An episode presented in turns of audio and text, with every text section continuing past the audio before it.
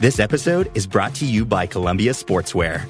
It's snowing again, and that wind chill is killer. But you're not worried about that because you shop the Omni Heat Infinity Collection. It's warmth perfected with tiny gold dots that reflect your body heat inside and protect you from the cold outside. No snow or chilly temps can stop you now. Go out anyway. Shop the Omni Heat Infinity Collection now at Columbia.com slash infinity. What's up? It's Kaley Cuoco. When it comes to travel, we all have a happy place. I just went to my happy place. I just went to Maui, and it was truly amazing. Priceline has always been about getting you to your happy place for a happy price with deals you really can't find anywhere else. Like up to 60% off select hotels in Costa Rica or five-star hotels for two-star prices in Cabo. Go to your happy place for a happy price. Go to your happy price, Priceline. That's out. Oh, He's he's got dropped oh, it. He's dropped it. I don't believe it. That's unbelievable. He was throwing it up. He thought he had it. It was a little lollipop. And the man who did so well with the bat has taken his eye off the ball, and the ball has just dribbled out of his fingers. He was about to throw it up. I hate grade cricket. The Grade Cricketer is a Twitter stream. It's about playing cricket at the grade level. It's a tough, mean, dirty, dirty business being a great cricketer. A lot of cricketers, you know, that's all they know. They've done it since they're 10 and they have a deep-seated fear of change. The great cricket is all about being the most alpha version of yourself as possible at all costs and at all I don't bat or bowl. I just feel the gully, count the number of dot balls in a row, sledge 15 year olds, make me feel better about myself. Thanks, champ. Oh, no, you called me champ.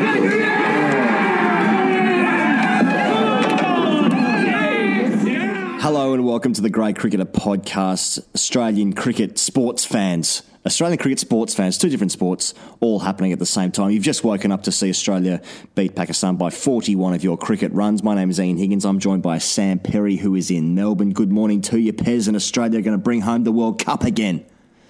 Oh, you can just feel the spin coming already. He goes, Australia not yet at full throttle, but they're really building up to something special. Yes, mm. that's right. Sorry, I feel like just talking in sports. Why are we talking like Newsreader this? tone. I don't know. Actually, it's a podcast. We're meant to move away from traditional media forms in the way we analyse. Uh, it was nice to win by 41 cricket runs as an Australian. Uh, he goes, I, however, I feel like the side does contain some fundamental flaws and holes. Let's not spoil the victory by dissecting that completely. Let's talk about the good stuff. David Warner hit 111 off 107 balls. That is a good thing. Yep. He batted bizarrely, curiously slowly in the two mm. matches leading into this. There's been talk that he was just getting his eye in. He, he wanted some time at the crease. Mm. I hear it was an instruction mm. but 111 off 107. Oh, what was a challenging wicket early is a great result. Aaron Finch coming to the party, yes, dropped a couple of times, uh, a couple of lives, but hitting the ball cleanly, 82 off 84. That's great. Please let us not try and get three overs from him again in a match. Yes, he took a wicket. That is not World Cup. That is not a World Cup winning tactic. Mm. If you're listening, Ricky or Justin, whoever's calling the shots, don't read into that. Uh, Cummins is a superstar, isn't Yeah. he? He goes three for think so. thirty-three. Always does you a job. When does mm. Cus- Cummins cost you? Mm. Never. Not in those domain Yeah, ads. and the and the breeze through his hair. Stark finished things off. Australia are the top three in their and their opening bowlers at the moment. Can the rest of the guys come to the party, please? I think, Pez, that uh, I have come to terms that this, this game was a win that said to me um, that we can't win the World Cup um, because Elaborate. they've they've no. I'll, I'll just leave it at that, um, and we'll move on to the next topic point. Um, I think, I think, mate. Like, um, I've come to terms with Australia not being the best team in the World Cup. You know, usually, you know, in my lifetime, I've seen Australia win four of our five World Cups, and we won three of those in a row. And I think we, in that time, we lost about one and a half games. So, I, you know, I, I I come into ICC cricket tournaments um, just thinking that Australia are going to win everything at all times. But I come into this this team, and you know, it's it's a good team. It's not, it's not a bad team uh, by any stretch. You know, as soon as we lose a game, my goodness me, you know. May the may the heavens fall. Exactly. I mean, it's, effi- it's, Effigies. it's, it's going to be effigy season quite soon. Coulter Nile, that sort of stuff, and it'll look good. Sell it as a partner or one of those robot sex dolls later. Exactly. Yeah, one of one of those early. robot sex dolls. Ah, what? Didn't Yeah. think I'd say that at uh, quarter to six in the morning. Um, uh, but like, mate, just like the. Geez, Pakistan are a weird team. I mean, th- this game for me, as much as I've just said, you know, uh, this this game showed to me that Australia couldn't win. I think this game was actually more about Pakistan because I mean they've won the toss on an absolute dream wicket. It's eight degrees in Taunton. Um, you know, Zampa's got his pockets full of uh, hand warmers for days. Uh, but but but like but but mate, how did the Pakistan not bowl Australia out for two hundred on on that wicket in those conditions? Shaheen Afridi, my goodness me, like what a what an awful opening spell was. But then that wasn't even the worst thing. Fucking hell, Sam Perry from the great cricketer. The fielding was an embarrassment to professional sports in any code. It was an absolute shambles. How can you field that many balls as a professional athlete? Like they, these guys would catch like hundred balls every day, ground fielding, throwing fucking no one backing up. It's a shambles. Like if that happened in a third grade game, the captain would be livid. Um, anyway, I thought they played well. Um, 41, 41 I just thought I was win. talking to um, Darren Berry and Mark Waugh for a second. uh, I love the yeah, I love the the grade, the middle grade grade cricket offence. Yeah, coming yeah. in. I, I, there was a nice line from Rob Smyth, who writes the Guardian live blog on occasion. He's probably the best at it. And he says, Pakistan, they played brilliantly, abysmally, sublimely, ridiculously, life affirmingly, and spirit crushingly. They Mm. almost won despite an absurd middle order collapse. They lost despite inducing a dramatic Australian collapse. Mm. Yeah, I like him. Yeah, yeah, we're talking about ceilings today. Um, where he goes, both sides produced Yes. a bit of a ceiling. Well, no, Pakistan's ceiling actually fluctuates wildly, so I was completely wrong in the way I've opened that up. But uh, uh, from Australia's point of view, there's there seems to be a ceiling. I, I want to put it to you. He goes, Australia is Liverpool Football Club 2001 to 2007 Okay. good side, can challenge, has all of the uh, tropes of famousness, great history, Yes. very annoying fans who look back to the history, look, look to history at all times to guide where they are presently.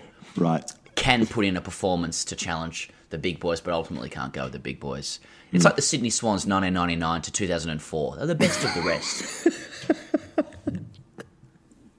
but when it came to playing Collingwood, etc., they couldn't quite go over the line. Anyway, we all know what happened next. They made about six grand finals Yeah. in the following five years. And I know everybody else is thinking the same way as me there. So, Yeah. uh, yeah, I, I, I kind of reject, and I think you do too. I'm I'm very skeptical about the idea that that Australia is building to something Nah. in this World Cup. I, I feel like there are a lot of ceilings being hit.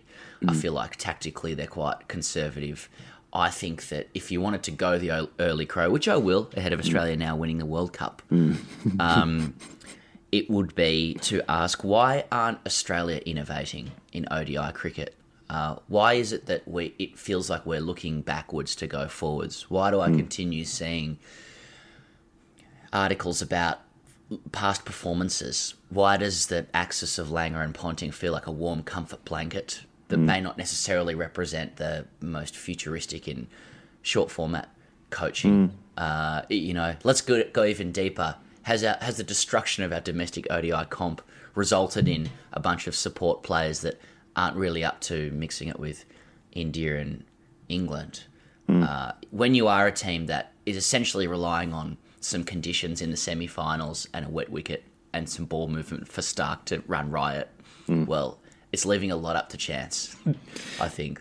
Yeah, I think that, I think that's right, mate. And and uh, just looking at some of the um, feedback that people leave uh, for the podcast every now and again, just a lot of people not happy about us talking about how good England are um, when they haven't won anything, which is right. And England may well lose to. Um, I find I find the, the, the tournament's opening up nicely because I feel like England could lose to probably they could lose to India and they could lose to the West Indies. Um, uh, so that because the West Indies uh, beat them a couple of times when they were playing them, you know, in the last six months or so. Um, New Zealand, who knows what's going to happen with them? You know, so there's probably, there's probably three games there where England could lose, and they've already lost to Pakistan. So just in terms of the shaping of the tournament, um, you know, India actually might come out on top. New Zealand are playing some really good cricket at the moment. And yeah, it could, it could just be really interesting coming into the semi-finals if, say, England finish third and there's a bit of rain around, who knows? But my point of this is that, like, I think it's fairly obvious into this into the tournament so far is that there are two clearly good teams. like India have come out out of the blocks fantastically. They look really well rounded. Their spinning options are, are unrivaled. Uh, in this World Cup, and they have Kohli, who is the best batsman in the world. I know, like you know, sometimes we like to say, think that Steve Smith is the best player in the world, and Steve Smith is a very, very good player. Don't get me wrong. Kohli's just better. If Kohli, Kohli's uh, trajectory for um, his ODI career, if he if he scores at the same rate that he already has, uh, and plays the same amount of games as Tendulkar, he will finish with 4,000 more ODI runs than Sachin Tendulkar, uh, who had 18,000 ODI runs. So, so Kohli's the best player in the world. Okay, quick fizz. Uh, uh, um, so, but I, I, I'm looking at Australia, and it is now so obvious that every team, when batting against Australia, goes, well, if we just get through Stark and Cummins, you know, like, and and they would be right to do that because there's not a lot else. You know, Zampa obviously got dropped for this game because he hasn't bowled well in the, in the previous couple of games. Um, you know, I, I'm, I'm still which is a really mistake, sh- I think, mate. Like, I, th- I think it looks, is. Yeah, he looks park, but I Mm. think if Australia's going to win the World Cup and actually challenge those two teams, they Mm. will need Zampa to be a big part of that. Mhm. Uh, you know, I was nervous as Australia parked 300 on the board after kind of what they were. They were none for 146. They lost Mm. Finch. There was about 160 balls to go in the innings, nine wickets in hand.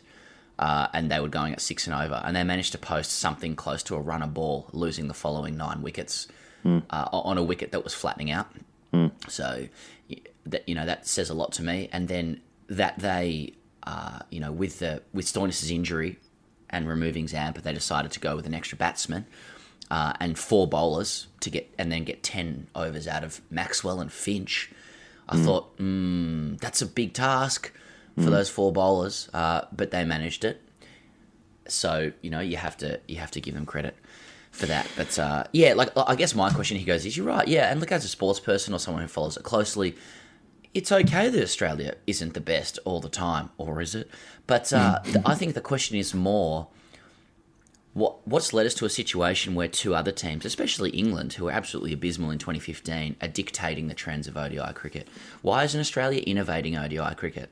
Australia has the resources to do so. It has the knowledge to do so. It it has the expertise and the history and the, the skills in its current crop to be a really formidable ODI side who's constantly reinventing the way the game's played. I just why isn't Australia the team knocking on the door of 400? You know, Mm. why isn't Australia the team working out how to best bowl middle over cricket? Like, why does Mm. it continually feel like we're playing a brand that's four four or five years ago? As comforting as it feels. Mate, I don't, I don't, I don't know. Oh, and it feels good. Uh, it feels, it does feel nice. Um, We're I doing don't the know. post-mortems three matches into the World Cup. I, I, I, don't, I, don't, I don't know the answer to those questions, but I, I, I find it interesting that um, in the games so far that Warner has played, that he has started really slowly, and and even this game, I think he was not going all guns blazing. I thought the the the bowling to Warner, especially with a new ball, was absolutely diabolical, and he was gifted runs. I don't think I don't think he went up there just going, "I'm going to score run a ball now. I'm going to, I'm going to, I'm going to pick up the ante a little bit." I think the bowling was so trash to him that. It was just like he was getting runs off his hip. There were full tosses. They were bowling two sides of the wicket, two lengths. Um, you know, the fielding wasn't great as, as I've touched on before. But I find that really interesting that like th- there seems to me that Warner's going out there thinking he has to bat for 40 overs. Um, whereas if you compare that to, uh, I guess I compare it to Shikhar Dhawan or Jason Roy, if they bat 25 overs full throttle, they're Mate. probably going to finish on 140. Um, Mate, ex- exactly. And like in a team that's already stocked with control Hmm. rhythm batsmen, like Warner is one of the only guys in the unit who can take the game away. Like, what on what earth do you contrive a situation where Warner is instructed to play the anchor role? How do you arrive at that situation in your mind logically? Yeah. Hey, look, again, 111 off, 11 off 107. That said, that's par for what Australia got, Mm. 300 odd. And he's been at the, like, if David Warner's been at the crease at, for 30 overs, Mm. including a power play where only two guys are out, and he finishes his innings at a run a ball, Mm. what's happening? Mm. On such a small ground like Taunton as well. Um, when when the team when you know no one's bowled well to him apart from Muhammad Amir who did bowl really well. I hope it changes. That's all. It might change. Mate, I, know, I, mate, I reckon this could be this could be a thing of like um, so Usman Khawaja is the leading run scorer in ODIs across the world this year, this this calendar year, 2019. No one scored more runs than Usman Khawaja. Now Warner comes back into the selection mould, and Khawaja bats very differently to um, to Warner. Uh, like Khawaja probably is your anchor, you know, batting with Finch, who is Yeah. more of a dasher. So they've had some success going into this World Cup with Khawaja opening the batting. Now Warner comes back, and you obviously you, you sort of have to pick him. Um, but now they're telling Warner not to bat like the you know blistering, you know, Sehwag esque. You know, guy that we've had over the years, bat like Usman Khawaja, but we're going to pick Usman Khawaja as well, and then we're going to bat him at six today. so Yeah. there's some strange messages going It on is, with the it batting. is strange, mate. Like it feels like the the approach has changed, uh, and it feels like, and we always compare to England because they're the team to beat. Mm. Um, India's the same. India's so flexible, so much depth, coverage all over the park. Mm. They, both of these sides have established the way their style and their way for years, for the last few years. It, it- feels like Australia is still working out how it wants to play ODI cricket.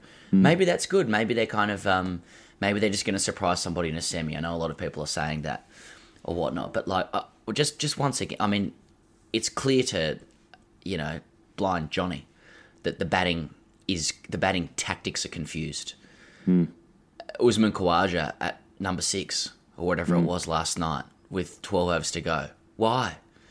You know, these are as much selection issues, I believe, as anything else. I think Uh, it's my understanding that Ashton Turner was going to be picked for the for the World Cup, but for a shoulder injury. So maybe we've got to take it easy. But even so, why is there not foresight there to have an extra batsman that can be a little bit more powerful? Uh, You know, I can feel people bristling at this conversation, given Australia's just won a World Cup match by 40 runs. Perhaps it is the ultimate entitlement to be talking like this. Mm. Uh, it's it's more just difficult to see yeah, two I- other teams so much clearer about the way they play ODI cricket, and and Australia chasing its tail with this kind of blueprint thinking that's rooted in past success. And Yeah. the difference between the past success and this year is that those past teams didn't look backwards mm. for their inspiration. They were innovators in their own era. What's the mm. 2019 Australian side? What's their version of cricket? You know, why aren't they allowed to create the way or their identity uh, and the way they like to win? Like this is Aaron Finch's World Cup. You know, like when when Australia won World Cups under Steve Waugh and Ricky Ponting, etc. That was their World Cup. It wasn't Tim Nielsen's World Cup. It wasn't John Buchanan's World Cup. You know, let's hear from Finch more. Let's see him more. I thoughts. think I think um, I, I think the thing what we're coming to terms here with Pez is that you know if Australia make the semi-finals, that is that is a great that's a great result. I think if they don't make the semi-finals, that is underperforming. I think if they make the final, they've probably overachieved. Um, you know, uh, Australia may well get to a semi and may well win a semi, but they're going to have to beat either England or India. I think those those are likely going to be the two top teams. Who knows? New Zealand are playing good cricket, as I said before. They could they could um, they could finish in the top two. Mm. Dep- But they shouldn't be scrambling for a final Australia with the resources they have as a cricketing nation. True. That's all I'm saying. You like if they do if they do scramble their way to a final, congratulations. They're great. They're going to be great competitors, and they do carry. That they're relying on aura, mm. you know, for all this kind of stuff, and a couple of guys to deliver. So be it. But the the fact that they've entered into a World Cup with so much confusion over the way they play, and so and such little identity in the kind of ODI cricket they want to play, is already a bit of a um a, a mark against them. But of course, you know when you turn it when you turn on Channel Nine uh, and and listen to Ian Healy's riveting um, pre-match um, analysis, uh, no no no sarcasm intended at all. Uh, you hope they win, and you expect them to win. you know what I mean? Well, I mean, now, mate, you know, Australia have won three of their four games. They're on six points, and we're, we're thinking that you know five five wins probably gets you there. Six definitely does. I mean, Australia now they have Sri Lanka, Bangladesh uh, coming up. You know, yep. you win you win both those games, and I mean, there's there's five wins, and you're probably you're probably into the into the final. So Australia's got themselves in a great position um, before True. they've even played um, South Africa, uh, you know, England and New Zealand. I mean, by then South Africa might have sorted themselves out. Who knows? Or they could be on the beach, um, to use a footballing parlance. Who knows? Mm.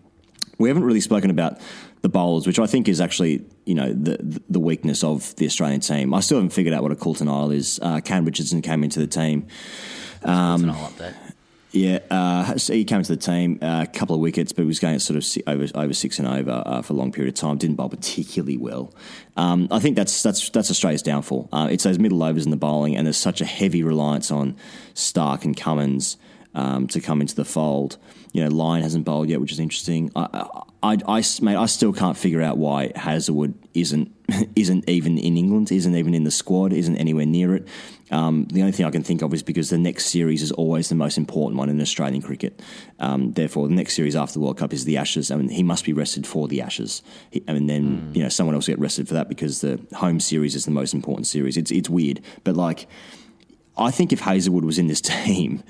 I think that changes a lot. I think Australia could go a lot further in this competition and win games more convincingly, um, which is a well, weird gripe to, to have. We're winning, but we need to win better. Yeah, I think. Sorry, um, you guys. I think. Um, yeah, uh, and and the Mitch Marsh, you know, coming over to the UK is an interesting one in itself because Stoinis is a side strain, but is is Stoinis going home? Uh, why is Mitch Marsh coming over? Uh, that, that, must be as a precaution for Stoinis actually missing out for the rest of the tournament. Um, but you know, is Mitch Marsh the right guy to replace Stoinis? What about like a guy like Dan Christian? I mean, Moses Henriques is a is a fantastic uh, all rounder. I know Moses is injured at the moment, so it's just. Um, I think Adam Collins said it in the last podcast, as a matter of fact, that like this team has sort of cobbled together over the last six months, and I think that's really, I think that's really right. Um, what Colo said, and Australia has not played well since they won the last World Cup in 2015, but they've had a great run of form in the last six months. So there's probably there's probably right to be a lot of confusing messages and not really knowing who the best team is because it's just sort of all been rushed together thanks to a, good, a bit of good form in the last um, or in, in 2019. I think that good form is a bit overstated, to be honest. Like, obviously, a win is a win. I think I've said it before, but you know, India got rid of Dhoni from the last match of that series uh, over there, mm-hmm. and Pakistan played their B team against mm-hmm. us, and we had world. Then we had uh, you know World Cup practice matches. Mm.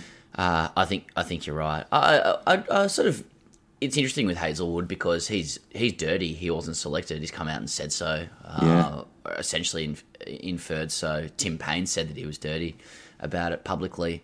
So he obviously thinks he should be here. Uh, you know, it looked to me like Hazlewood bowled injured through the summer.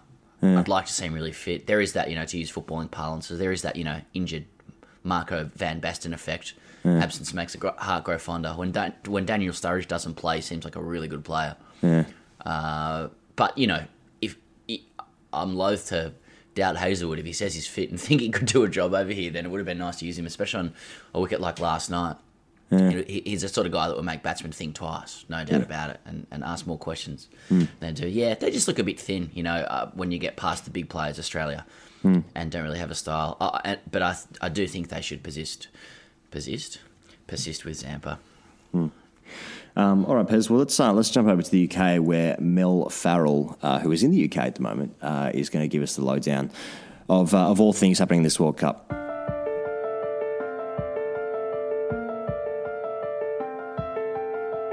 I don't play cricket for results. I don't come to take wickets, score runs, or win games. Play cricket to look good. rigs, chests, pipes, circuits, salads. This is my domain. So when I hit the sheds, I need to radiate success. That's why I use Chop King Cologne by TGC. With a blend of the finest handcrafted English willow and Kookaburra Red King leather, Chop King Cologne lets me radiate cricket Whatever the ground, whatever the circuit. Chop King Cologne. The new fragrance for men by TGC. reek of runs without hitting them. Wait, are you gaming? On a Chromebook? Yep. It's got a high res 120 Hz display, plus this killer RGB keyboard. And I can access thousands of games anytime, anywhere. Stop playing. What? Get out of here. Huh? Yeah, I want you to stop playing and get out of here so I can game on that Chromebook. Got it. Discover the ultimate cloud gaming machine, a new kind of Chromebook.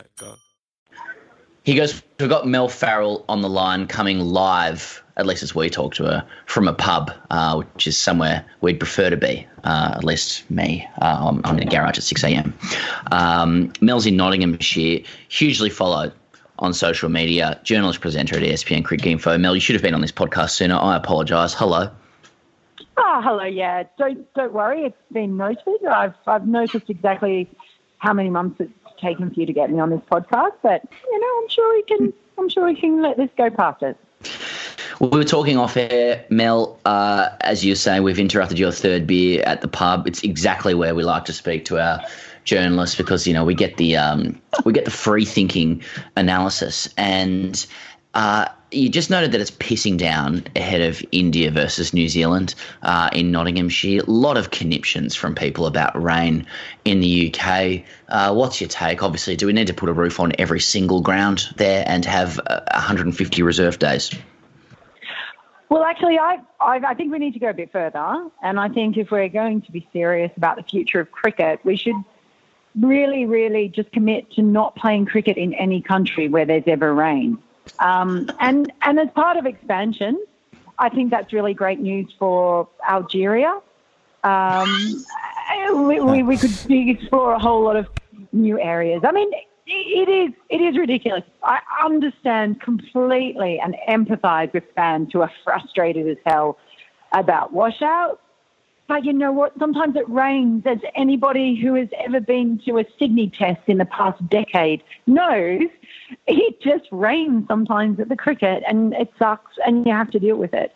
Um, so uh, we've been really unlucky. I think this is just one bad week, and after this, it looks like it gets a whole lot better from now. But the logistics that would be involved in having a reserve day for every match are just beyond what most people would think. Just in security, police, and ground staff, broadcast crews, um, uh, transport, travel. This whole thing is just a bunch of moving parts that you, you just it just wouldn't work. And the other thing is too that the format of this, while it sucks because it only involves uh, you know ten teams, and it should involve more, like Algeria, so that we could play games there where it doesn't rain. Um, it, it actually the format helps it be fairer if there is any rain because there's so many games played. Everyone plays everyone else, so over a fairly long period of time. So if there are a few games where points are shared, it's not like it's going to be like a Super Six or something like that where teams are much more likely to miss out on a place in those because of like one one rain result. So I don't know. I think I think people need to chill and go. If it was a year ago, there wasn't a. I don't think there was a single day's rain in June. So it's just one of those things where we're really unlucky. Good point, well made, Mel. I do particularly enjoy like the huffing and puffing of people in, you know, who say, look, in 2019, it's just, you know, it's just unacceptable to have washouts. You know, we have technology to get on. Just like, look, it rains. Yeah, get it. Like, your life will go on. It will go on. If it doesn't go exactly the way you would like, well, welcome to life. It's cricket. It's quaint.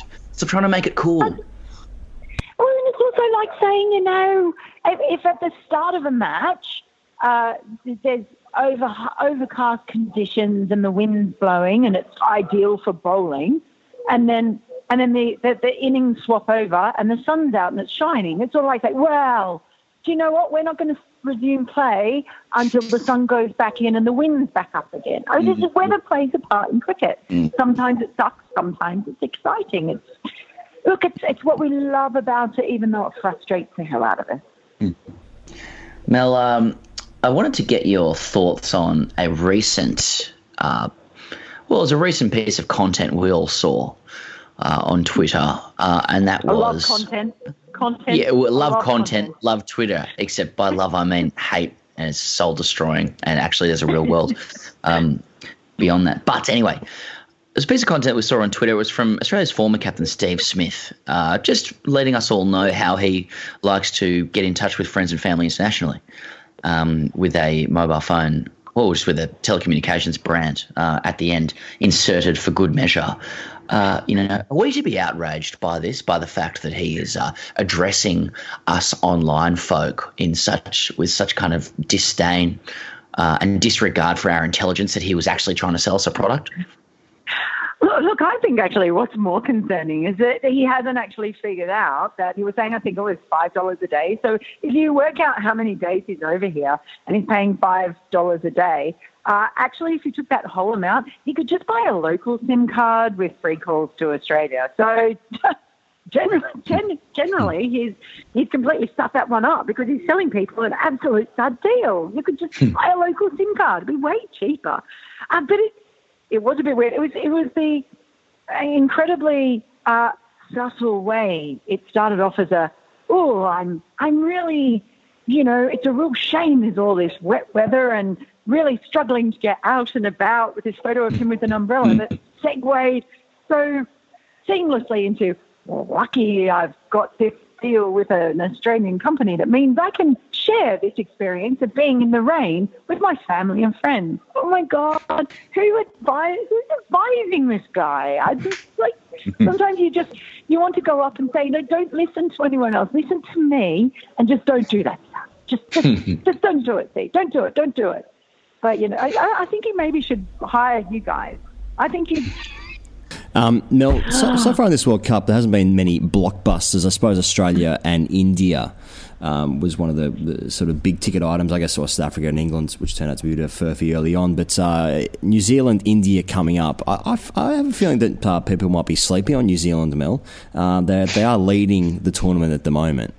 Um, but uh, I mean, thoughts. I mean, can, can you are New Zealand going to win the World Cup? Is what I'm asking.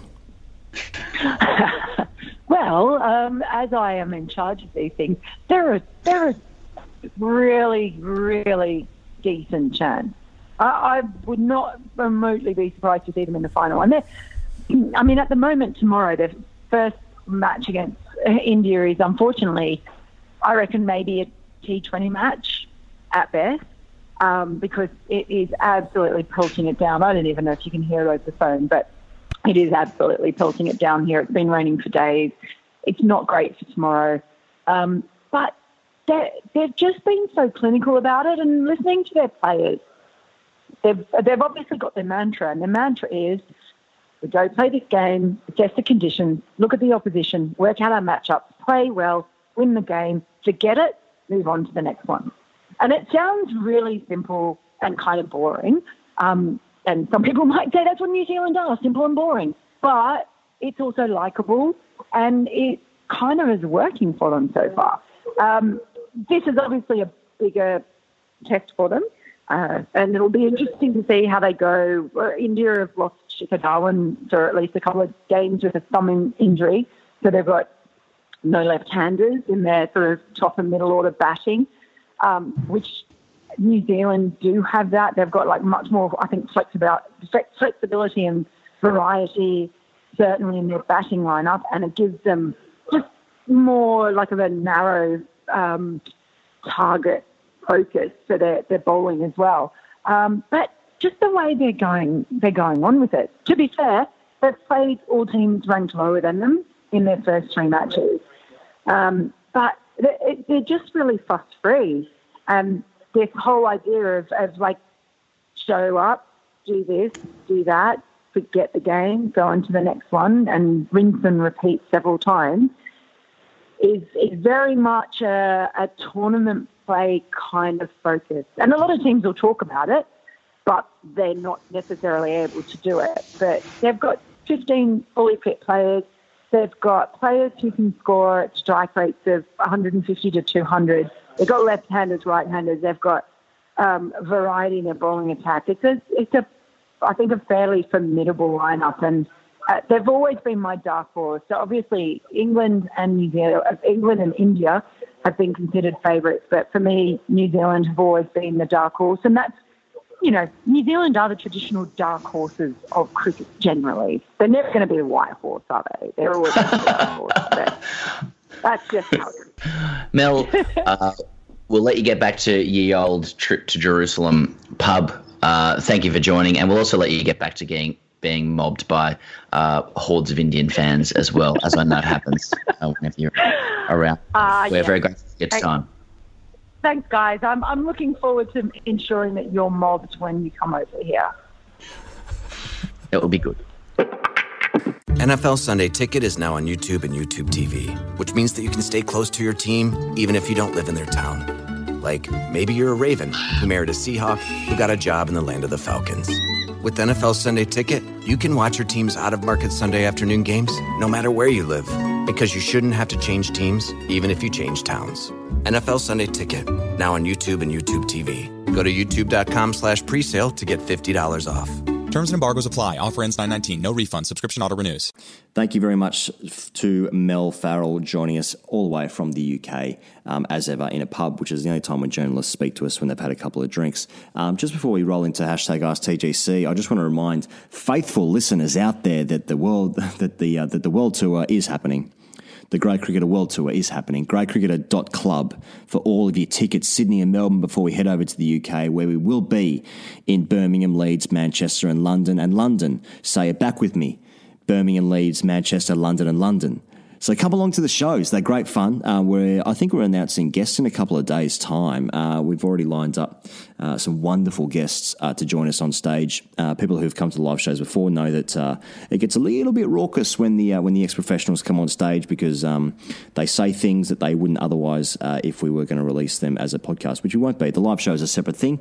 They're a great night out. So so come along and do join us. Pez, we should also mention that we are available for some for, for some corpies. For some some some uh, some corpies, Let's have it some, right. uh, some pri- private events. Let's let's have it right. Uh, we do need to earn money to you know buy food and stuff. Um, so any if your club or if your private function needs some entertainment or just some MC duties during the time that we're there, you can you can check out our dates uh, at greycricketer.club. Do look it up. Do get us involved because we are available and keen to meet as many people as we can over in the UK and to perform at as many different venues as possible all over the UK. We've already going out to Newcastle as well for a gig. Uh, there's been some chat about East London, I think there is, Pez, in, uh, in Essex. Uh, so, look, it's going to be a wonderful time. And do, if you have any thoughts at all about having some entertainment at your gig, at your, at your, uh, at your event, Your 21st. greycricketer.club. For your 21st, we're doing bar mitzvahs now, Mm. um, kids' birthdays, that sort of thing. Uh, yes, Mm. okay. Um, and uh, yeah, okay, well, let's roll into some hashtag, hashtag AskTGC's Pez. Brendan writes in. He says, Why does every song played after a boundary slash wicket at the World Cup seemingly come from the 2013 to 15 period? Do the organisers just reuse the playlist from the last World Cup? Or is this an attempt to hark back to the times before Brexit, before division and partisan politics took hold? Is this a cry for help from the World Cup organisers? what, what will they do when Boris becomes PM? Excellent question, Brendan. Pez, thoughts? Yeah, thanks, Brendan. I was in the UK in 2014 and I felt like the anti Euro sentiment was growing quite strongly then as well. So I don't think that it would be accurate to say that there were times before Brexit when um, there wasn't division or partisan politics. So I'll just find a little hole in that straight away. Is this a cry for help? Well, without doubt. Uh, this is the way World Cup organisers are trying to say to us surreptitiously that they require help. Uh, what will happen when Boris Johnson becomes PM? Well, presumably, like the Olympics, uh, he will ride on the coattails of everybody else's work, but do one or two funny stunts that endears him to dumb people. Uh, he'll say things that make establishment people feel very happy, and maybe other people who are a little bit more insecure feel like, well, at least he's some sort of Oxbridge guy, and you know, he's a bit um, he's a bit funny around the edges, so uh, he'll do for us. Uh, Yeah, it's a disaster. Good salad. Hell of a salad. Phil Greenwood writes in Dear grade cricketer, how come the world doesn't recognise my amazing insight and brilliance? For about 18 months now, I have been referring to Kane Williamson by the moniker the Freckled Dravid due to his classical technique and old fashioned orthodoxy of moving forward and back, his play being reminiscent of the great Rahul Dravid, the best technician of the past 25 years. Despite throwing in a freckled Dravid reference at least a couple of times whenever Kane Williamson is discussed, no one else has picked up on the phrase. I have even taken to steering the conversation around and bringing up Kane Williamson just to chuck in a couple of freckled Dravids. What is wrong with the world? I should be lauded and revered like the guy who started hashtag put out your bats, or at least able to scrounge out a living tweeting about dysfunctional male relationships and punching out a niche podcast. I now know how Vincent van Gogh must have felt. Any advice? Please feel free to use the freckled Dravid whenever you want, even without attribution. It's not like I'm an attention seeker. Regards, Phil Greenwood. lot going on here, Pez. lot going on here. Um, you know, it, it is. I mean, we talk about cries for help. This is a cry from help. Uh, cry for help, And a cry from hell. Phil. It's a cry from hell, and it's a cry from help uh, in a lot of ways. Uh, I like how he's he signed it off. Regards, Phil Greenwood. Um, it's it's look, it's a well written question, which you know we do appreciate uh, because a lot of times we're, we're piecing words together and guessing what words are uh, when we're reading these things from the internet. Um, nothing less funny than when someone says a non-funny joke twice. So. Um, Freckled David, you know, it's not great. Uh, sorry, Freckled, Dra- Freckled Dravid. Uh, Don't even know what it is. Not, uh, not David. Um, Freckled Dravid. Look, it's yeah, it's not it's not a great line, Phil. Um, I, I won't be using it going forward. Um, I mean, the, the quicker I can forget about this question as a whole, uh, the sooner I can get on with my day and my life.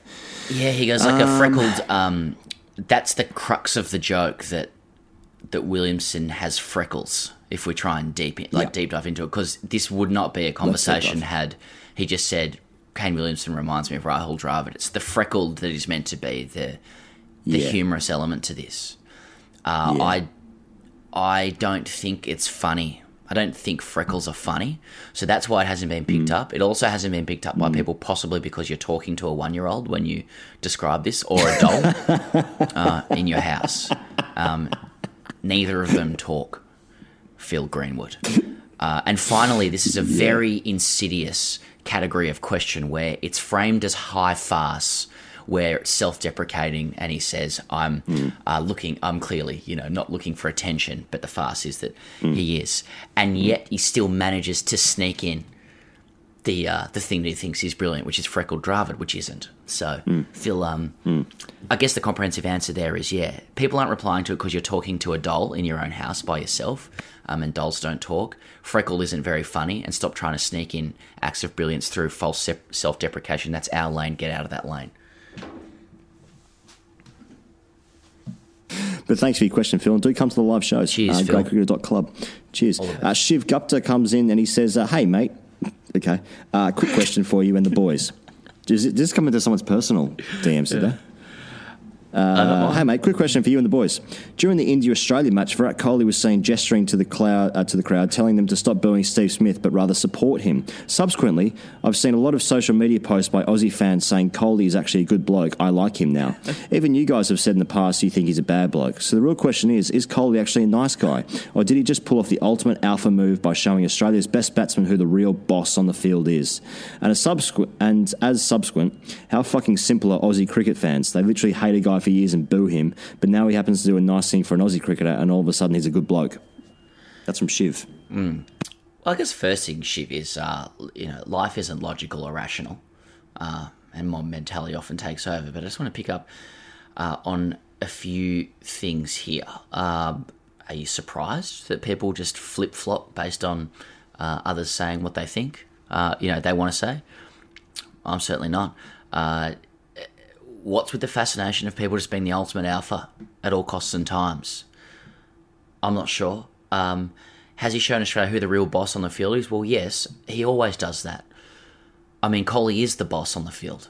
He's the boss technically, he's the boss statistically, and he's the boss spiritually now. Nobody's in any uh, under any illusions there.